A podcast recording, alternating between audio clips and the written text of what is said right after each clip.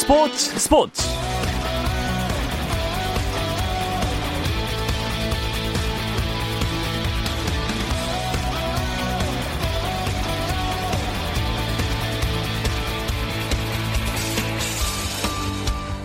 스포츠와 함께하는 연휴 전날 저녁 어떠십니까? 오늘은 아나운서 종현 아니고요 남현종입니다. 스포츠 스포츠를 진행하는 김종현 아나운서가 설날 장사 씨름대회 중계를 위해서 출장을 갔습니다. 그래서 오늘과 내일은 제가 그 빈자리를 채우게 됐습니다. 남현종과 함께하게 된 스포츠 스포츠 오늘 하루 스포츠계를 돌아보는 스포츠 타임라인으로 지금 출발합니다.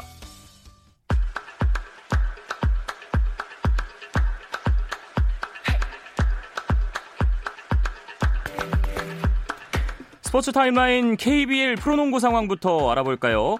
2위 안양 KGC가 3위자 숙적인 원주 DB를 홈으로 초대했습니다.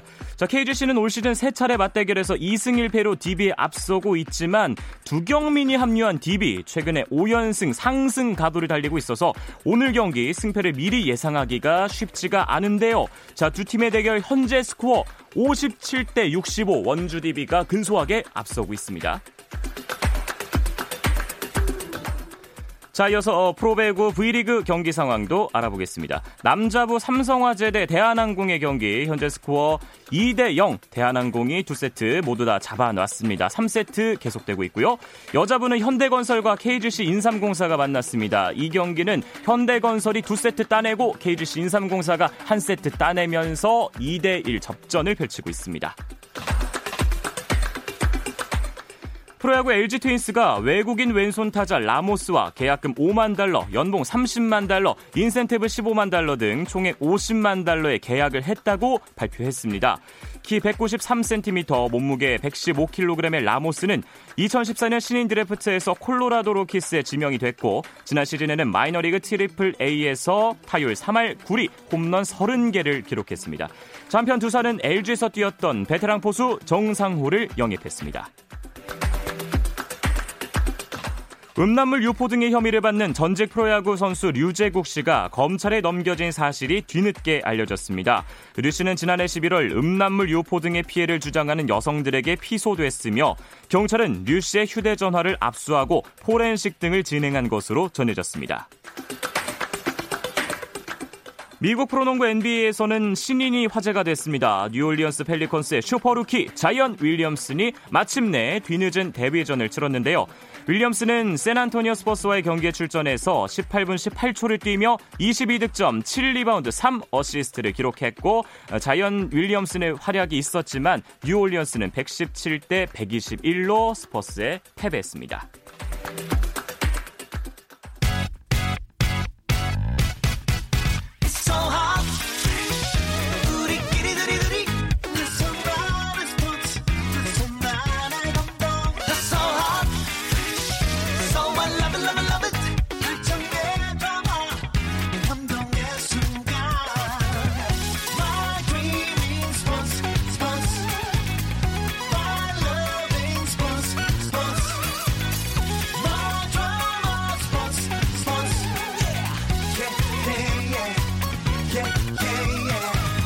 김종현의 스포츠 스포츠.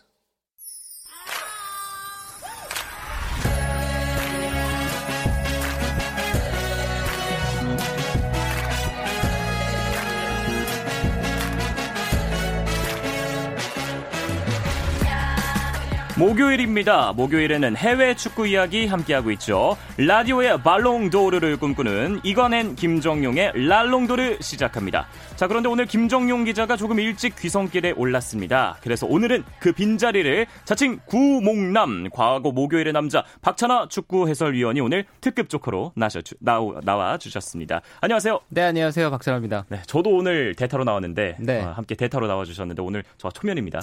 제가 연초에 한번 나왔었고요. 네. 네. 그리고 또 명절을 맞아서 좀 특별한 날에 항상 네, 이 자리를 함께 하고 있습니다. 오늘 특집 같네요. MC도 바뀌었고 예, 게스트도 바뀌었고. 그냥 바뀐 김에 예, 네. 쭉 갈까요? 그것도 나쁘지 않은 것 같아요. 아, 네. 저도 동의합니다. 네, 저는 그냥 아, 가끔 저는 계속 불러주시고. 예. 네. 저는 뭐 매일매일 계속 불러주시면 너무 감사할 것 네. 같습니다. 자, 박찬하 위원은 설 연휴인데 오늘 또 방송 나와주셨고 바쁘실 것 같아요. 축구 중계 또 하시나요? 그렇게 많이 바쁘진 않고요. 주말이 끼어 있는 연휴라서 항상 주말은 저한테는 뭐 같거든요. 네, 네. 비시즌이 아닌 이상 항상 주말에는 경기가 있는 것들이 일반적이라서 이번 연휴에도 네, 일단 중계는 하게 되어 있는데 그렇게 예. 일이 많지는 않아요. 네, 그래서 약간 여유롭게 보낼 수 있는 명절일 것 같습니다. 연휴에 일을 한다는 것 자체가 사실 여유로운 건 아닌데. 아, 저는 괜찮아요. 저는 괜찮고. 예. 네, 이미 도 홍기가 꽉 차다 못해 이미 지났기 때문에 네, 집에 있어봤자 좋을 게 없거든요. 그래서 괜찮습니다. 오늘 또 보이는 라디오 나가고 네. 있으니까 좀 연락 주시면 어, 바로 또 매칭 시켜 드리겠습니다. 자, 이분이야말로 설 연휴가 큰 의미가 없을 것 같은데요. 오늘도 영국 어딘가에 계실 것으로 예상되는 이건 기자 연결해 보겠습니다. 기자님, 새해 복 많이 받으세요. 네, 안녕하세요. 새해 복 많이 받으세요. 영국에 있는 이건입니다. 네, 오늘은 영국에 또 계실 텐데 영국에서 보내는 명절 좀 몇 번 되셨을 것 같습니다. 어떠세요? 네, 어, 개인적으로는 영국에서 보내는 이제 네 번째 설날 연휴가 될 것 같습니다. 물론 뭐 영국에서는 어, 설날 연휴라고 따로 뭐 쉬고 하지는 않고요. 모든 것들이 그냥 일반 평일처럼 어, 흘러가고 있습니다. 그래도 여기서 나름대로 명절 기분 내면서 어, 지내려고 노력하고 있고 네. 청취자분들도 새해 복 많이 받으시기 바랍니다. 네, 새해 복 많이 받으시고요. 자, 그런데 이 연휴인데 이건 기자가 오늘 무척 바빴을 것 같습니다. 정말 오랜만에 팬들이 기다리고 기다리던 손흥민 선수의 골이 나왔어요. 네, 어, 설날을 앞두고 어떻게 보면 설날 세배 축포를 어, 쏜것 같은데 어제 이제 노리치 시티전에서 예. 어, 토트넘이 2대 1로 승리를 했습니다. 손흥민 선수 선발로 출전했고요. 1대1로 맞서고 있던 후반 34분에 헤딩골로 어, 시즌 11호 골이자 리그 6호 골을 넣었습니다. 손흥민 선수는요. 12월 4일에 이제 번리와의 경기 그 77m 드리블 골 이후에 약한한달 반 정도 만에 골을 넣었고 토트넘은 리그에서 4경기 연속 무승의 그런 늪에 빠져 있었는데 거기서 탈출하면서 6위로 다시 뛰어 올랐습니다. 예, 어쨌든 뭐 어제 우리 국내 축구 23세 이하 대표팀의 좋은 소식도 있었고 어, 새벽에 손흥민 선수의 좋은 소식도 있어서 어, 오늘 아침 기분 좋게 시작할 수 있었습니다. 자, 그런데 박찬하 위원, 손흥민 선수가 양발 다 잘 쓰지만 헤딩골은 잘 안 나오잖아요. 정말 오랜만에 나온 것 같아요. 네, 머리를 이용해서 골을 자주 터트리는 선수는 아니죠. 그래서 기록을 찾아봤는데요. 마지막으로 이제 헤딩 슛을 어, 터트렸던 경기가 두 시즌 전이었더라고요. 두 아, 시즌 전 아, 29라운드니까 네. 거의 한 2년여 만에 머리로 골을 넣었고요. 프로 데뷔 이후로는 일곱 번째 헤딩 골인 것 같습니다. 어, 네, 이게 드무네요. 트랜스퍼 마켓 이제 외, 어, 외국에 하는 웹사이트 기준이니까 네. 기록에 있어서 약간 차이는 있을 수 있겠지만 네, 어, 아마 오늘 새벽에 경기를 보셨던 분들은 아주 귀중한 네, 프로 통산 일곱 골밖에 없는 머리로 터트린 골을 보셨던 겁니다. 그렇습니다. 아주 귀한 골이었고 뭐 집중력이 빛난 골이었습니다. 자, 이 손흥민 선수의 골이 무리뉴 감독을 좀 살려줬어요. 그렇습니다. 토트넘이 최근에 분위기가 좋진 않았습니다. 계속 리그에서도 이기지 못하는 경기가 늘어나고 있고 분위기가 점점 어, 안 좋아지고 있었죠. 부임하고 나서 첫 다섯 경기와 또 최근에 는 분위기가 온도 차이가 아주 극명하게 갈리고 있는데 네. 지금 이번 라운드까지 노리치치와의 경기까지 이기질 못했으면은 4위 싸움에서 일찌감치 탈락해도 어, 뭐 무방할 정도로 예. 그만큼 상황이 좋지 않았습니다. 그런데 오늘 새벽에 있었던 경기는 선수들의 움직임도 좋았습니다만 최근에 그런 변화들이 비단 오늘 노리치 시티와의 경기뿐만 아니라 어, 지난 컵 대회들이라든가 리그 경기에서 계속 선수들의 스위칭이라든가 이런 것들을 무리뉴 감독이 선수들에게 주문을 했던 것 같거든요. 네. 네, 오늘은 그 결과물이 잘 돼서 노리치 시티를 상대로 이길 수 있었습니다. 예, 뭐 감독이 바뀌었다고 순식간에 잘해지는 건 사실 어렵잖아요. 이 무리뉴 감독의 지시 사항 이라든가 그런 이 팀 호흡들이 이제 조금씩 맞아 떨어지고 있는 거죠. 오히려 무리뉴 감독이 부임하고 나서 곧바로 잘했죠. 어, 리그에서 계속 어, 승리를 많이 하면서 첫 다섯 경기에서는 또 승점을 많이 가져갔던 토트넘이거든요. 하지만 그 이후에 연쇄적으로 선수들이 부상으로 빠지고 또 해리케인도 없고 어, 네. 어, 부상자가 늘어난 상황에서 역시 선수의 조화를 맞추는데 토트넘이 어려움을 겪고 있어요. 그래서 그 가운데는 또 손흥민 선수의 장기 결장 어, 징계 네. 때문에 빠졌던 경기들도 있었고 그래서 지금 토트넘으로서는 가용할 수 있는 선수의 폭이 그렇게 넓은 편은 아닙니다. 하지만 네. 어, 조화를 어떻게든 무리뉴 감독이 맞춰서 그리고 수비 라인도 어린 선수들 어, 탕가나가라든가 또 뭐 세세뇽 같은 선수들 이런 선수들을 계속 어, 번갈아 기용을 하면서 최적의 조합을 찾아가고 있는데 이런 이기는 경기들을 해야지만 이제 선수들이 자신감을 받고 탄력을 받을 수가 있거든요. 예. 네, 그런 의미에서는 오늘 노리치 시티와의 경기는 상당히 중요한 네, 분수령이었던 생각입니다. 네, 어쨌든 뭐 팀도 어려운 상황이고 무리뉴 감독의 마음의 짐도 좀 있었던 상황인데 손흥민 선수가 좋은 골을 선물했습니다. 이건 기자, 영국 현지 반응은 좀 어땠습니까? 네, 어, 일단 손흥민 선수를 공식 MOM, Man of the Match로 선정을 했고요. 제가 오늘 이제 아침에 일어나서 언론들은 이제 계속 살펴보고 있는데 기본적으로 대부분의 언론들이 그 손흥민 선수가 헤딩골을 넣는 그 장면을 크게 실으면서 어, 손흥민 선수가 무리뉴 감독을 살려냈다. 뭐 이런 이야기들을 많이 하고 있습니다. 그만큼 손흥민 선수를 토트넘의 어떻게 보면 구원자, 구세주 라고 표현을 하면서 상당히 많이 칭찬을 하고 있는 모습입니다. 네, 손흥민 선수가 팀의 구세주가 되기도 했지만 본인한테도 참 이 뜻깊은 골이었을 것 같아요. 경기 끝나고 손흥민 선수 만나보셨죠? 네, 어, 손흥민 선수가 골을 넣었기 때문에 특히나 이제 뭐 계속 기다리면서 손흥민 선수가 가장 늦게 이제 믹스전에 나왔지만 이제 한국 취재진들은 다 기분 좋게 기다리고 있었고 손흥민 선수랑 이야기를 했는데 정말 어, 어느 정도 화기애애한 분위기에서 이제 이야기를 했습니다. 여러 가지 이야기를 했는데 제가 손흥민 선수 인터뷰를 담아왔거든요. 한번 손흥민 선수 본인의 목소리를 한번 들어보시죠. 어디까지나 뭐 어떻게든 골 넣는 건 좋은 일이니까 저한테는 오히려 더 이런 골들이 좀더 뭐 선물 같은 건 아니지만 좀 항상 힘든 시기에 이런 골들을 넣을 수 있다는 것 자체가 저한테는 너무나도 기쁜 일이고 하지만 계속해서 팀이 이겨야 되는 상황을 만들어야 되는 상황이기 때문에 저도, 저도 되게 많은 책임감 느끼고 잘할 때나 못할 때나 항상 안아주시고 또 항상 좋게 말씀해주시고 또 좋게 말씀해주고 또 경기장 안에서 또 경기장 밖에서 또 이렇게 항상 좋은 얘기를 많이 해주셔서 참 너무 감사하게 생각하고 더 잘하겠다는 생각을 하죠. 네, 이 인터뷰 분위기는 제가 생각했던 거와는 조금 다른데요. 오랜만에 또 머리로 골을 넣었고 또 오랜만에 나온 골이어서 신났을 것 같은데 상당히 차분했네요.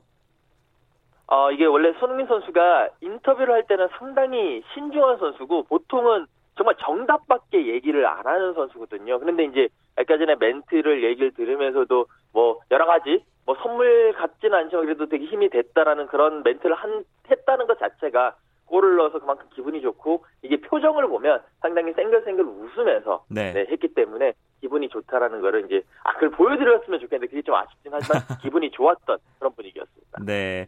자, 박찬하 위원님 오늘 토트넘에게 굉장히 중요한 승리였는데 오늘 만약에 이기지 못했더라면 손흥민 선수의 골이 나오지 않았더라면 무리뉴 감독 아까 얘기도 잠깐 나오긴 했습니다만 좀 비판을 면하기가 쉽지 않았을 것 같아요. 최근에 계속 분위기가 안 좋았습니다. 실제로 팀 성적이 떨어지면서 무리뉴 감독이 감독에서 쉬게 된 계기도 맨체스터 유나이티드에서 아, 마지막에 좋은 모습을 보여주지 못하면서 네, 불가피하게 무리뉴 감독이 휴식기를 가졌었고요. 그리고 예. 어, 토트넘이라는 팀으로 다시 돌아오게 된 건데 한 1년여 정도의 휴식기가 있었거든요. 네. 하지만 아, 최근의 분위기 그리고 또 여론의 형성 과정들을 봤을 때는 무리뉴 감독은 변한 것이 없다.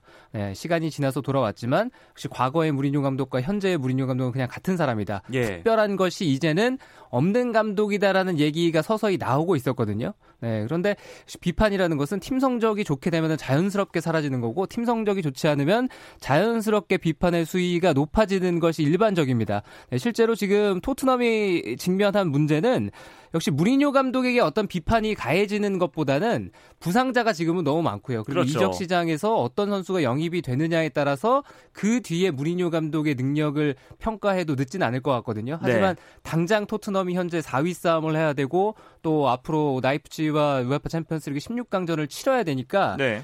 그런 기다림의 시간이 없는 것도 사실이에요. 예. 네, 그렇지만 어, 뭐 개인적으로는 무리뉴 감독이 과연 지금 토트넘을 잘 이끌지 못하고 있냐라고 질문을 했을 때는 평가는 유보하고 싶습니다. 그렇습니다. 이 토트넘 팬들 입장에서는 지난 시즌 챔스 준우승을 했기 때문에 기대를 많이 했을 것 같은데 여러모로 좀 아직까지는 아쉬움이 있거든요. 자 그리고 맨유가 버니에게 패하면서 토트넘이 맨유를 제칠기를 잡았습니다. 자 맨유는 오늘 좀 약간 무기력하게 패배를 했어요. 그렇습니다. 지금 4위 싸움이 프리미어리그가 현지 언론에서도 얘기를 하고 있습니다 만 최악의 4위 싸움이다라는 얘기가 나올 정도로 4위를 노리는 팀들의 컨디션, 팀 컨디션이 전반적으로 좋지가 않습니다. 예. 4위를 하고 있는 첼시도 그렇고 4위 4위를 노리고 있는 맨체스터 유나이티드라든가 토트넘, 울버햄튼 어, 이런 팀들이 최근에 컨디션이 그렇게 좋은 편이 아니거든요. 예. 맨체스터 유나이티드가 지난 시즌에도 그랬습니다만 이번 시즌까지도 어, 부진을 좀처럼 탈출하지 못하면서 네. 4위 진입이 좀 어려워지고 있는 상황입니다. 번니와의 홈 경기는 잡았어야 되는 경기인데 맨유에게는 기회였거든요. 예. 하지만 경기 내용에 있어서는 슈팅도 많이 하고 공격적인 모습을 보여줬습니다만 네, 또 득점을 하질 못했고 패했고 최근 4경기 가운데 3패예요. 예. 1승 3패인데 그 3패가 모두 다 무득점 패배입니다. 네. 자, 어쨌든 오늘은 토트넘 손흥민 선수의 골로 얘기를 시작해 봤는데, 어, 우리 손흥민 선수의 상승세가 계속 되기를 바래보겠고요. 자, 다른 유럽 축구 소식도 좀 더 궁금한데요. 이 이야기는 잠시 쉬었다가 와서 나눠보겠습니다. 어, 골이에요, 골이에요! 골을 기록합니다! 오늘 경기 놓쳤다면 KBS 1라디오 스포츠 스포츠 해외 축구 이야기 나누는 라디오의 발롱도르 이건앤 박찬아의 랄롱도르 함께하고 계십니다. 자 이건 기자님 영국에서는 또 어떤 축구 소식들이 요즘 이슈가 되고 있나요? 네, 어, 제 역시 지금 조금 전에 말씀을 드렸던 그 맨유 소식이 다시 계속 이제 이어야 될 것 같은데. 네. 맨유가 어제 번리에게 지면서 솔샤르 감독의 그 거치가 상당히 지금 위태로운 상황이 됐고요. 물론 방금 전에 맨유의 이사회가 솔샤르 감독을 아직까지는 경질할 계획이 없다라고 얘기는 했습니다만 그럼에도 불구하고 언론에서는 계속 이야기를 하고 있습니다. 특히 토트넘을 작년에 그 지난 시즌 어, 챔피언스리그 준우승으로 이끌었던 어, 포체티노 감독과의 뭐 여러 가지 이야기가 네. 뭐 계약을 할 것이다. 후임 감독으로 올 것이다. 이런 얘기를 하고 있는데 예. 포체티노 감독은 맨유에게 만약에 내가 가게 되면 선수 영입에 전권을 달라라고 이제 뭐 얘기를 했다고 하고요. 어느 정도 지금 큰 그림이 그려져 있다 라는 그런 보도들이 많이 나오고 있습니다. 네. 그리고 이제 제이미 바디 그 레스터 시티의 그 스트라이커인 제이미 바디 선수가 어제 웨스트햄전에서 다쳤는데 지금 바디 선수가 리그에서 17골을 넣으면서 득점왕 경쟁에서 1위를 달리고 있거든요. 예. 그 뒤에 맨시티 아게로가 16골, 그다음에 오바메양, 대니 잉스, 래시포드 이 선수들이 14골로 그 뒤를 잇고 있는데 만약에 바디 선수의 부상이 좀 심각하고 예. 장기화가 되게 된다면 이 득점왕 경쟁에 지각 변동이 일어날 것 같고 특히나 잉글랜드 대표팀이 유로 2020 여름에 열리는데 우승을 노리고 있는데 그런 부분에 있어가지고 상당히 공격수들의 그런 수급이라든지 뭐 해리케인도 지금 부상으로 나갔으니까요. 어, 유로 2020에 대한 네. 걱정도 지금 많은 어, 기사들로 어, 많이 걱정을 하고 있는 그런 상황입니다. 네, 그렇군요. 자, 이번에는 스페인 리그로 가보겠습니다. 박찬호 위원님, 오랜만에 또 우리 이강인 선수가 부상해서 돌아왔습니다. 그렇습니다. 지난 마요르카와의 경기였죠. 비 오는 마요르카 원정에서 이강인 선수가 짧게나마 복귀전을 치렀습니다. 부상 때문에 장기간 쉬고 있었고 또 발렌시아 팀에게 있어서는 거액을 벌기였던 사우디 이, 이 슈퍼컵 코파델레이에서도 어, 경기를 슈페르코파에서도 어, 함께를 못했었거든요. 네. 네 마요르카 아프리카전에서 복귀하면서 이제 후반기를 네, 차근히 준비할 수 있게 됐습니다. 예, 어제 경기는 좀 어떻게 뛰었나요, 이강인 선수? 어제 경기는 선발 출전했어요. 이 컵 대회 코파델레이 경기였는데 팀이 단판 승부로 치러지는 경기라서 이 발렌시아에게도 상당히 중요한 경기였거든요. 32강전이었는데 네.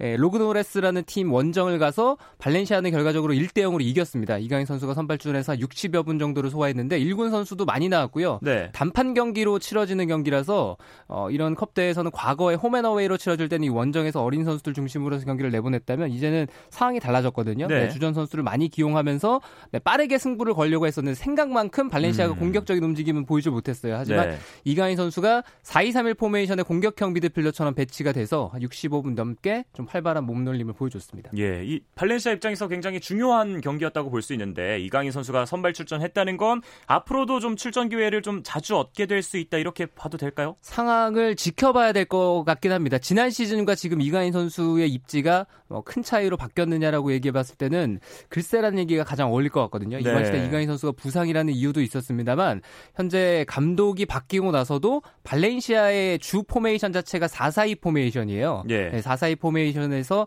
쉽게 변화를 주질 못하고 있는데 셀레더스 감독이 원래 부임할 때는 4-4-2보다는 4-3-3에 가까운 모습을 써보려고 했던 것 같거든요. 네, 그런데 발렌시아도 무더기 부상자가 나오고 막상 해보니 셀라데스 감독도 부임해서 막상 팀을 운영해 보니 4-4-2가 가장 어울리는 옷이었던 거죠. 그래서 네. 이강인 선수가 4-4-2 포메이션에서 뛰기에는 지금 이제 측면 자리가 아무래도 지금 현실적으로는 이강인 선수가 투입될 수 있는 포지션인데 네. 측면에는 또 빠르고 직선적인 선수가 발렌시아가 많은 편입니다. 네, 발렌시아도 지금 경기 운영하는 데 있어서는 이가인 선수에게 자리를 확실히 내어주고 또 기회를 많이 부여하기에는 네, 예. 현실적인 어려움이 있습니다. 그렇군요.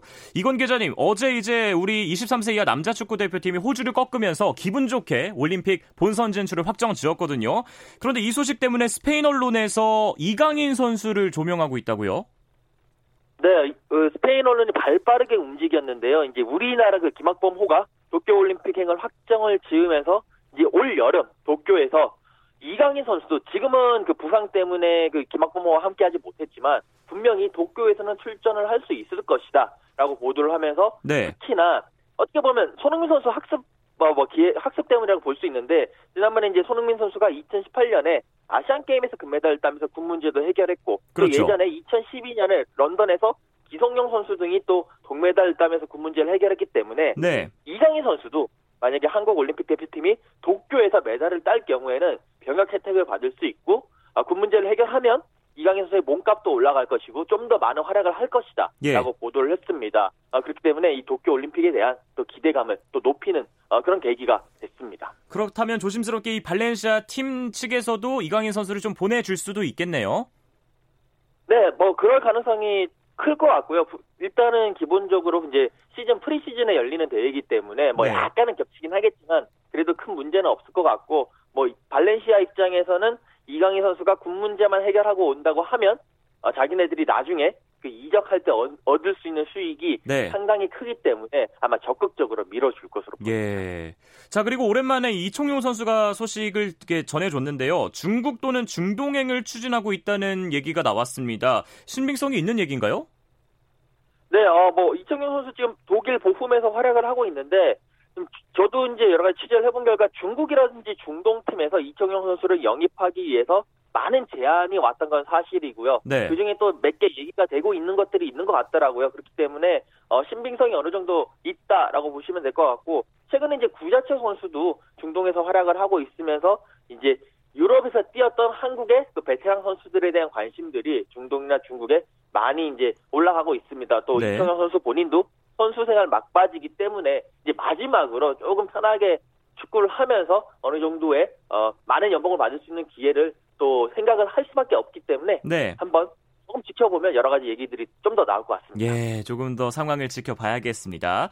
박찬호 의원님, 그 겨울 이적 시장 분위기는 지금 좀 어떻습니까? 겨울 이적 시장은 생각보다는 조용하게 돌아가는 것 같죠. 거액의 오퍼가 오가거나 아니면 거액의 이적료를 받고 팀을 옮기는 선수들이 이번 겨울 이적 시장은 그렇게 많은 것 같지는 않습니다. 그리고 특히나 프리미어리그 쪽에서 돈을 풀어야 되는데 프리미어리그 쪽에서 많이 잠잠한 편이에요. 네. 네 빅클럽들 중심으로 해서 겨울 이적 시장에 돈을 쓰기보다는 약간 관망하는 형태로 가고 있는 것 같아서 예. 아직은 시간이 남아 있으니까요. 네, 급한 팀은 이제 지갑 열겠죠. 예, 좀 더 지켜봐야겠네요. 이건 기자님, 현지에서 보기에는 이적 시장 좀 흐름은 지금 어떻고 좀 다가오는 이슈는 어떤 것들이 있나요?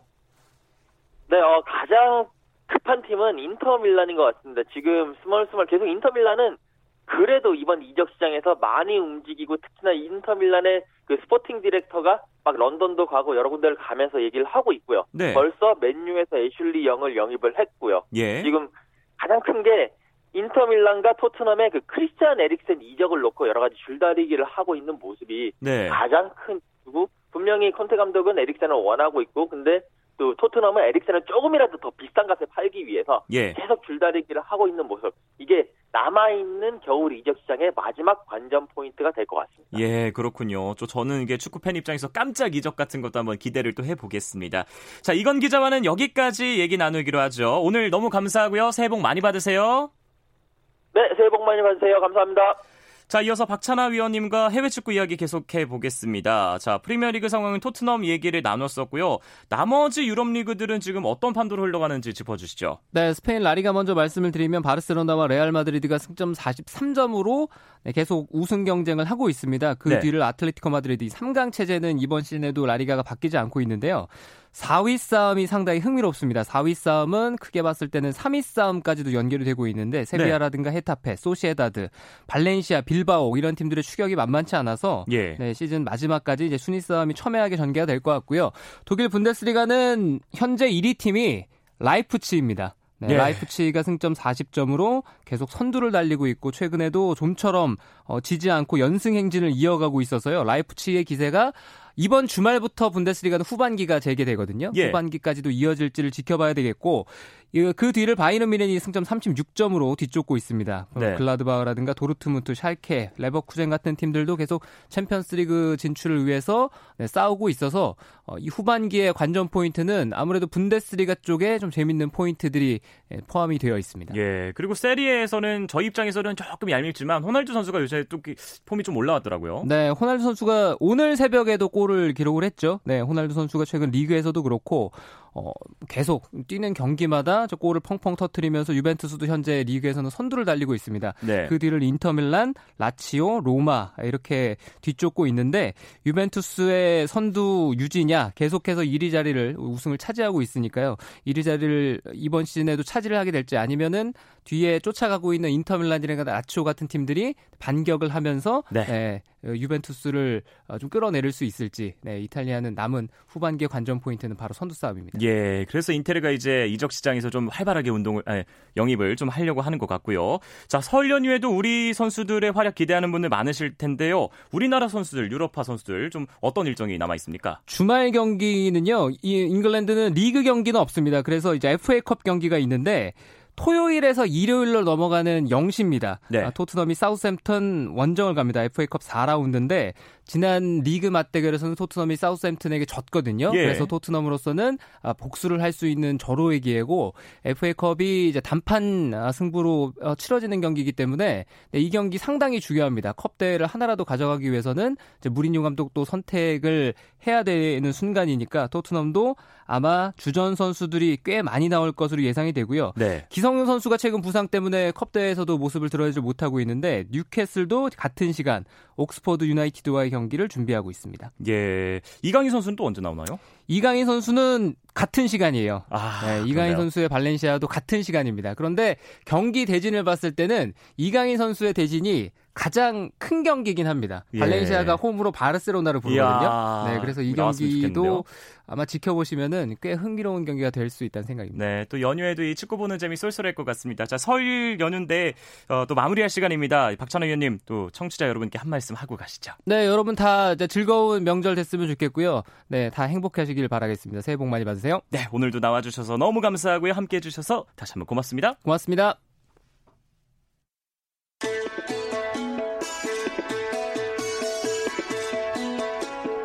자, 오늘 내려가시는 분들 안전운전 하시고요. 저는 내일 설 연휴 첫날에도 저녁 8시 30분에 다시 찾아오겠습니다. 아나운서 남현종이었습니다. 스포츠 스포츠!